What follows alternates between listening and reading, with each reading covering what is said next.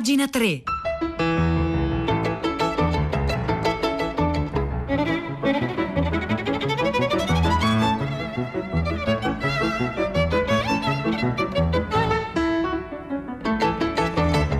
Buongiorno, un saluto da Nicola La Gioia, benvenuti a pagina 3, la cultura nei quotidiani, nelle riviste e nel web. Buon venerdì, sono le 9, 1 minuto, 56 secondi. Noi oggi cominciamo parlando di Bernardo Bertolucci, perché a due anni dalla sua scomparsa, eh, Bertolucci moriva il 26 novembre, quindi insomma sarebbero stati ieri due anni del 2018, si inaugurerà un museo, un museo e poi eh, un sito e altri eh, progetti. Allora c'è un'intervista al, um, a colei che è responsabile del sito, che poi sarebbe un archivio online dedicato a Bernardo Bertolucci, vale a dire Tiziana Loporto, che è stata grande amica di Bernardo Bertolucci, soprattutto negli ultimi anni. Intervista eh, che c'è su maryclaire.it, quindi potete anche linkarla, cioè la trovate linkata sul nostro sito. Bernardo Bertolucci poteva amare un filmone hollywoodiano di fantascienza, questo è il primo, no, lui è il, il cinefil per eccellenza, ma certo, dice Tiziana Loporto a proposito dell'onnivora curiosità di Bertolucci, gli piaceva guardare di tutto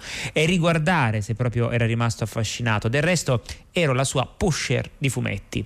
Le ho eh, ritrovati tutti quando sono entrata nel suo studio per il progetto appunto di un archivio a, a lui eh, dedicato, che tra l'altro Tiziano Porto è anche curatrice del volume di interviste a Bernardo Bertolucci, Cinema la prima volta, che bel titolo, Cinema la prima volta, eh, come a dire che ogni film è sempre il primo film, deve mantenere con la, con la freschezza edito da, eh, da, Minimum Fax. Come vi siete conosciuti? Ecco, a causa, a causa, o per via, per mezzo, per fortuna dei fumetti, attraverso un'amica comune, la regista Monica Strambini, scrive Tiziana Loporto, eh, dice Tiziana Loporto in questa intervista, lei mi ha chiesto dal momento che sono un'appassionata di fumetti, di prestargliene uno.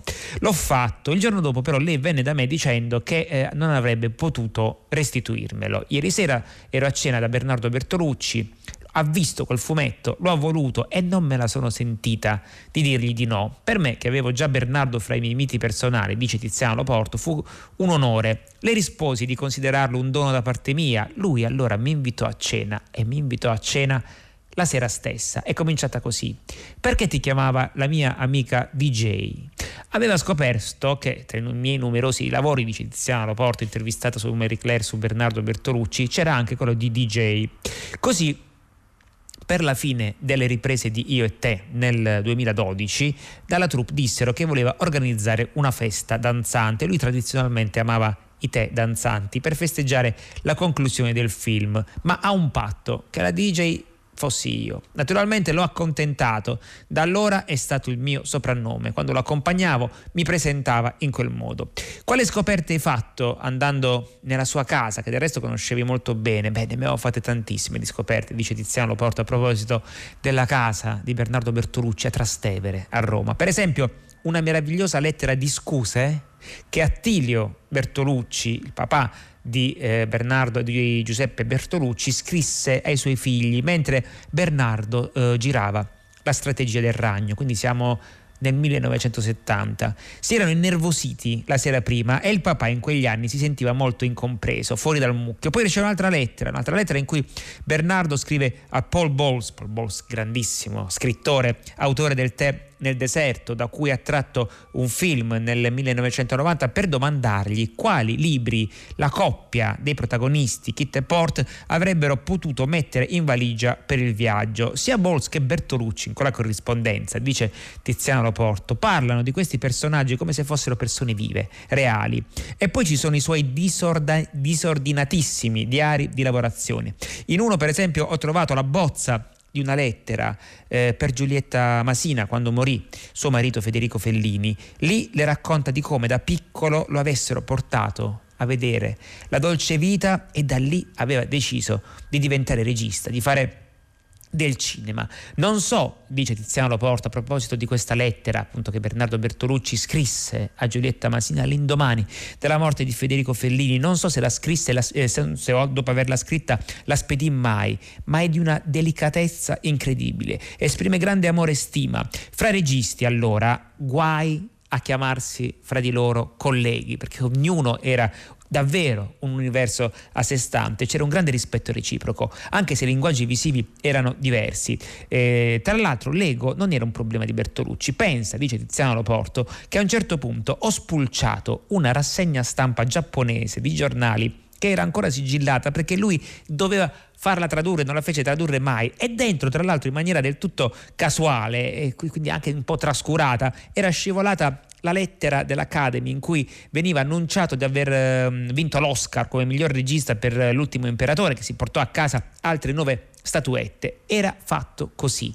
Eh, quella non era trascuratezza ovviamente come io ho in maniera incauta detto, è che pensava costantemente a una nuova idea, una nuova idea per il prossimo film. Guardavate molti film insieme, era inevitabile. A casa di Bertolucci, finiti di cenare, bisognava vedere dei film, almeno un film al giorno, almeno due o tre puntate di una serie TV, perché poi era appassionatissimo di serie TV Bertolucci, soprattutto negli ultimi anni. Eh, e quelli che gli erano piaciuti li rivedeva anche due, tre, dieci volte. Eh, in realtà con- c'era un elemento di infantile ma in senso bello in lui. Se tu non perdi il pensiero bambino che lui ha sempre coltivato, speri sempre che arriverà qualcuno a salvarti. Di qui anche la sua passione per i, super, per i supereroi. Quell'innocenza non lo ha mai abbandonato, anzi, forse lo ha spronato. Quando girava Io e te, già in carrozzina, ne aveva voluto una meccanica che andando su e giù gli facesse capire come fare le carrellate. E, e poi, appunto, come ha fatto secondo te, domanda a Tiziano Porto, curatrice dell'archivio dedicato a Bernardo Bernardo Bertolucci ad attraversare il cinema. Davvero lui è andato dallo sperimentalismo al film d'autore fino appunto alle mega eh, produzioni. Beh, allora non c'era niente per Bernardo di più detestabile, dice Tiziano Laporto, della noia. Ripetersi non era da lui, né ripetersi per gli altri come stile di linguaggio, né nello svolgersi dell'esistere. Non ho mai conosciuto nessun altro eh, che, eh, in cui vita e arte fossero così eh, sovrapposti. Quando iniziamo le riprese ehm, di un film per lui, quella era eh, la vita vera. Quando poi è andata a Hollywood è stato molto criticato dagli intellettuali proprio per il suo allontanamento eh, dalla politica, anche se per esempio Novecento è stato un film dichiaratamente politico che fu appunto criticatissimo. Eh, Bernardo Bertolucci commise diciamo forse l'errore in quel caso, qui sì per un eccesso di ego perché veniva eh, dagli, questo sono io che lo dico, non, non Tiziano lo porto, perché veniva eh, appunto dal, dal successo clamoroso di Ultimo Tango a Parigi e fece vedere appunto appunto mostrò Novecento ai dirigenti del Partito Comunista Italiano, nonché appunto ai membri della, eh, della società psicanalitica italiana, pensando appunto che gli dicessero entrambi bravo, e invece fu un disastro a quel punto di vista. Poi invece se uno se lo rivede oggi Novecento, soprattutto i primi minuti sono di una bellezza proprio visiva, eh, stupefacente. Eh, tra l'altro non, non, dimenticando anche l'impegno degli ultimi anni di Bernardo Bertolucci, anche semplicemente appunto a Roma, sul territorio vicino a dove abitava lui, eh, per esempio ha continuato a combattere per l'associazione Cinema Piccolo America di Roma che poi lo ha ripagato mostrando Ultimo Tango a Parigi all'aperto a Roma in piazza San Cosimato completamente gremita, che nostalgia, eh? i momenti in cui poteva esserci poco tempo fa una piazza completamente gremita per vedere un film, ma torneranno quelle piazze. I, i tuoi tre film più preferiti? Tiziano Laporto risponde, il primo, Ultimo Tango a Parigi, ma non certo per l'aspetto scandaloso, in qualche modo è un film profetico che prefigura uno stato della contemporaneità in cui i rapporti umani sono sempre più complicati. Poi il secondo è, ecco questo è il, è il, film che non ti aspetti perché non è considerato uno dei film più belli di Bernardo Bertolucci e Io ballo da sola anche per ragioni, però qui appunto Tiziano Porto lo dice, anagrafiche perché quando uscì avevo la stessa età di Liv Tyler, l'identificazione fu totale, mi sembrava un film che parlava di me, una ragazza di 16 anni. E il terzo, e qui invece eh, torna eh, la Tiziano Porto Cinefil, eh, è Prima della rivoluzione perché è di una bellezza assoluta nella fotografia e restituisce al pubblico la Parma vista attraverso i suoi occhi di genio 23enne, appunto girando a Roma e a Parma. Eh, in maniera molto scherzosa. Bertolucci dice: Nel primo film ho voluto strappare Roma a Pasolini e Parma a mio padre. Eh, che cosa ha imparato da lui? Non credo di aver imparato qualcosa, dice Tiziano Porto molto umilmente. È come se avessi interiorizzato però Bernardo. Succede quando riconosci davvero l'altro. Guardo il mondo anche attraverso i suoi occhi. Ogni volta che vedo un film mi chiedo come l'avrebbe giudicato e, che, e lui cosa pensi che abbia lui imparato da te. Credo, dice Tiziano Laporto, che non solo non abbia imparato nulla, ma ancora oggi mi chiedo come mai abbia scelto proprio me come sua alleata. Perché gli sto così simpatica? È una domanda che mi sono sempre fatta. Poi ho capito che forse era più bello non saperlo. Non sarei troppo modesta? Beh, quando ho scritto la postfazione al libro, qualcuno mi ha riferito di avergli detto Bernardo, ma quel testo è bellissimo, avrebbe dovuto essere la prefazione. E lui ha risposto, eh sì, ma Tiziana è fatta così. Tiziana lo porto su Bernardo Bertolucci, Marie Claire e Marie Claire e lo troverete linkato anche sul nostro sito di pagina 3.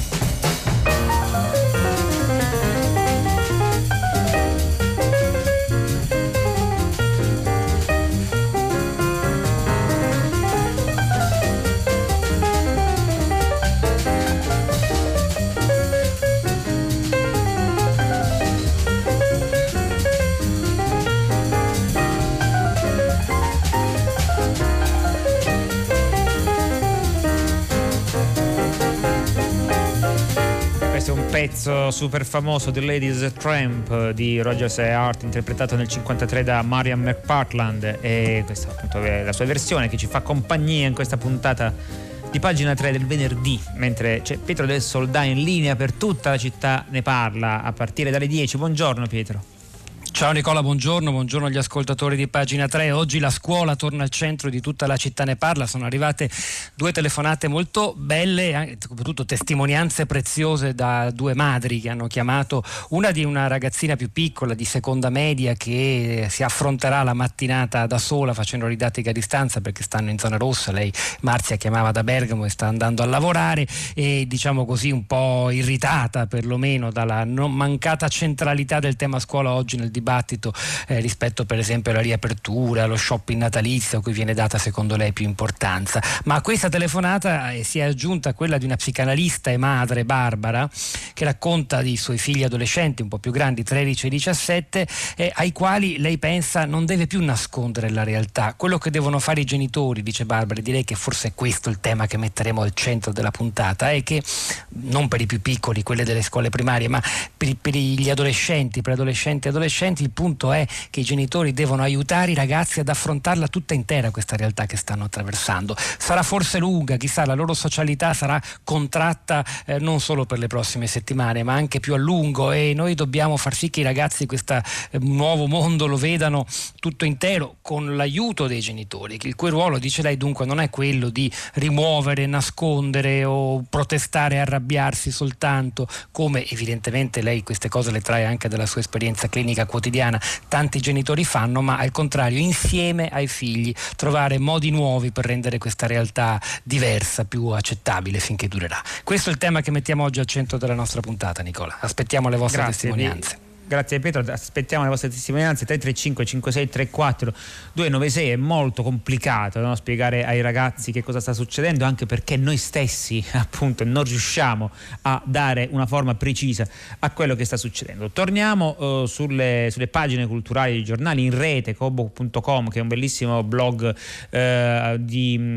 di argomento culturale. Ecco, un libro da leggere senza pregiudizi. Da qualche giorno potete trovare nelle librerie italiane un libro alquanto curioso. Si intitola La scommessa psichedelica. Lo ha curato Federico De Vita e pubblicato nella collana di grande affidabilità accademica. Quindi questo è il primo punto interessante rispetto al tema Quadlibet Studio dell'editore Quadlibet. Scrittori giornalistici, politici, scienziati, soprattutto critici letterari raccontano che cosa si nasconde oltre la facciata del cosiddetto rinascimento psichedelico, ossia la serie di rivoluzionarie scoperte scientifiche scientifiche degli ultimi 15 anni rispetto appunto a, ehm, secondo appunto il libro, eh, delle sostanze considerate erroneamente dalla, ehm, dall'amministrazione Nixon in poi negli Stati Uniti delle droghe. Non, eh, sono molto diversi rispetto appunto a quelle tradizionali. Il rinascimento psichedelico è infatti documentato anche da Michael Pollan, uno dei più seri giornalisti internazionali, che in Come cambiare la tua mente, che è edita da Delphi, racconta come, e questa forse è anzi sicuramente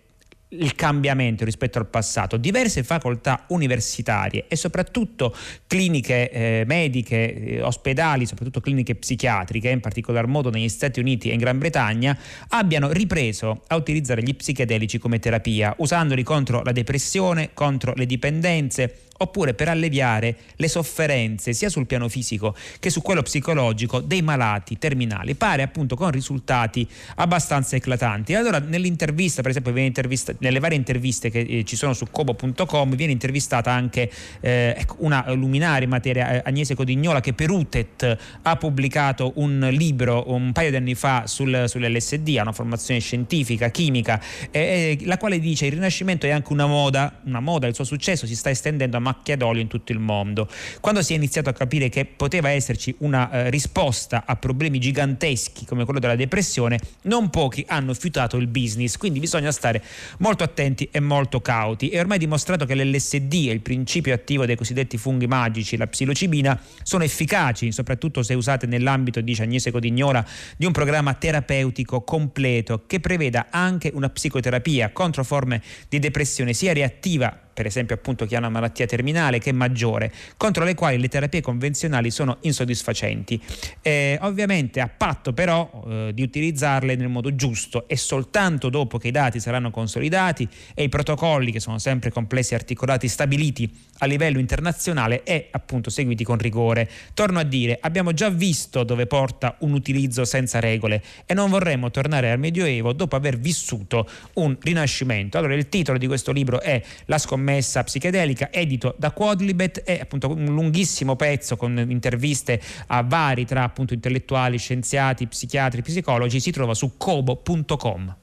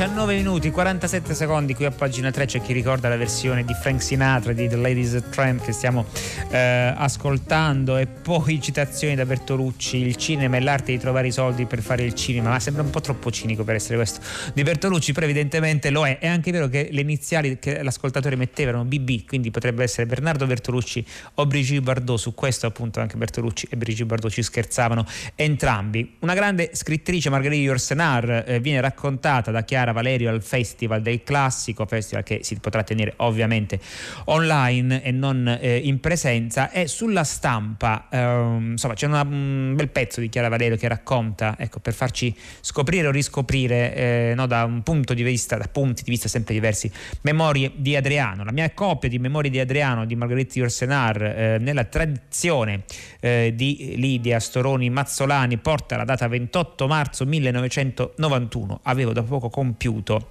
13 anni. Memoria di Adriano è un romanzo affascinante per quello che racconta. La, vito, la vita di un uomo che come pochi altri nell'antichità ha potuto ogni cosa e certo è diventato imperatore ed è un romanzo appassionante, è difficile, però effettivamente questo è un oggetto veramente antiromanzesco, no? perché se ci pensate di solito i romanzi sono storie di personaggi che sono appunto in un mare di guai e non riescono magari a fare quello che vorrebbero fare, non riescono a raggiungere il successo, non riescono appunto a portare a termine l'impresa eh, a cui hanno dedicato tutta la loro vita, questa è proprio una, una, una costante romanzesca che funziona sempre. Memoria di Adriano no, è appunto l'imperatore, quindi viene tutto visto dall'altra parte, diciamo così, eh, della collina che di solito eh, non si riesce eh, a salire fino in, fo- fino in, fondo, fino in cima, anzi collina, montagna forse potremmo dire. È difficile tenere, scrive Chiara Valerio sulla stampa, per più di 200 pagine una storia narrata tra l'altro da un uomo solo, senza dialoghi, senza che nulla accada se non nella memoria e nella immaginazione, eh, che tutto sia già accaduto e niente di nuovo potrà essere aggiunto. Infatti, della vita, della morte dell'imperatore sappiamo già tutto, eppure, nonostante sappiamo già tutto, eh, leggiamo.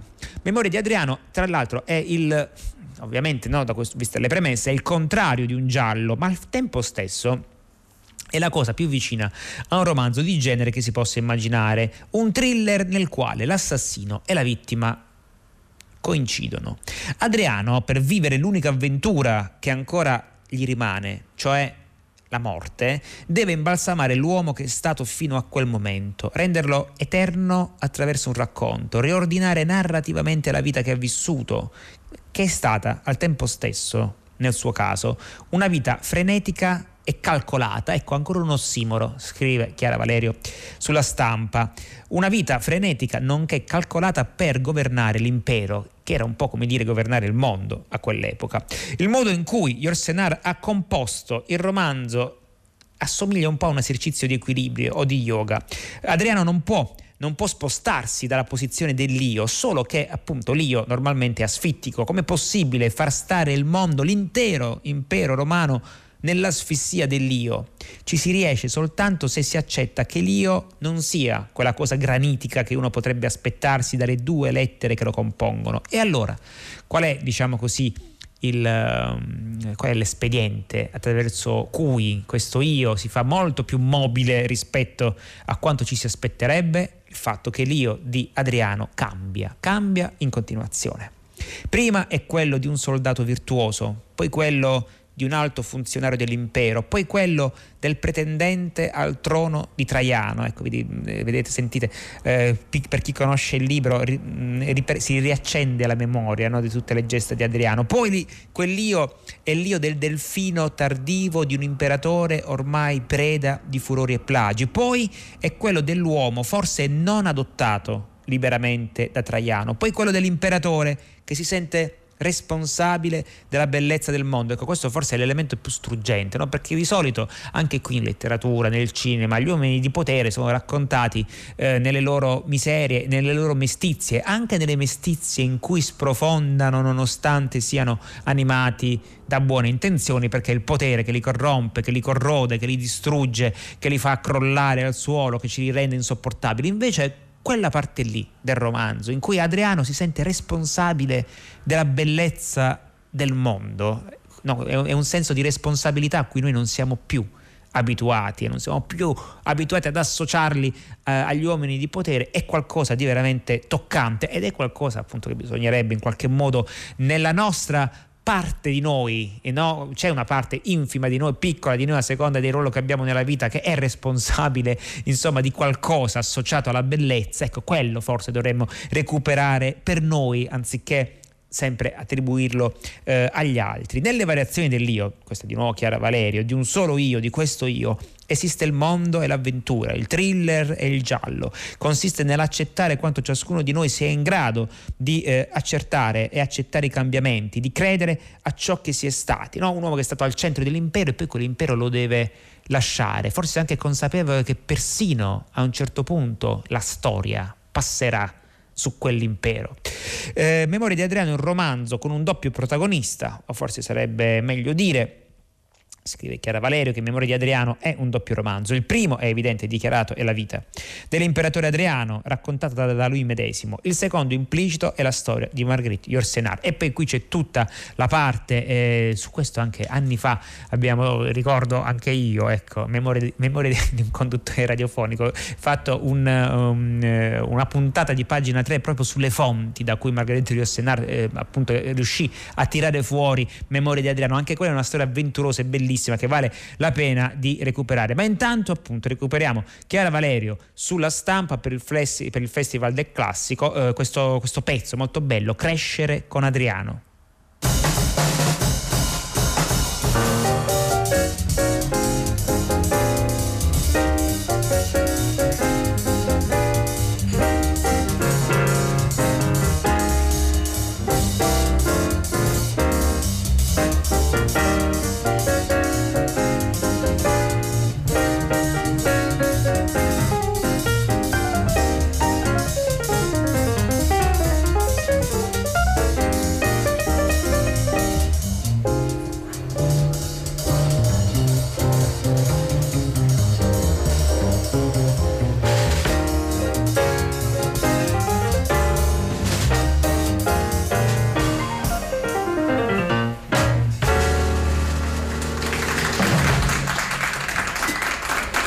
Con applauso finale del Ladies Tramp, Marian McPartland al, alle prese con il brano di Rogers e Art appunto ci ha fatto compagnia molto bene diciamo in questa puntata di pagina 3 abbiamo cominciato con il cinema Bernardo Bertolucci finiamo, concludiamo con il cinema. Il ricordo eh, di Daria Nicolodi morta ieri a, a 70 anni ne scrivono tutti i giornali per esempio per esempio il giornale, Cinzia Romani, bel pezzo, Dario e Daria, una coppia così anni 70 a Roma, fra fenomeni paranormali e streghe nella notte di Coppedè.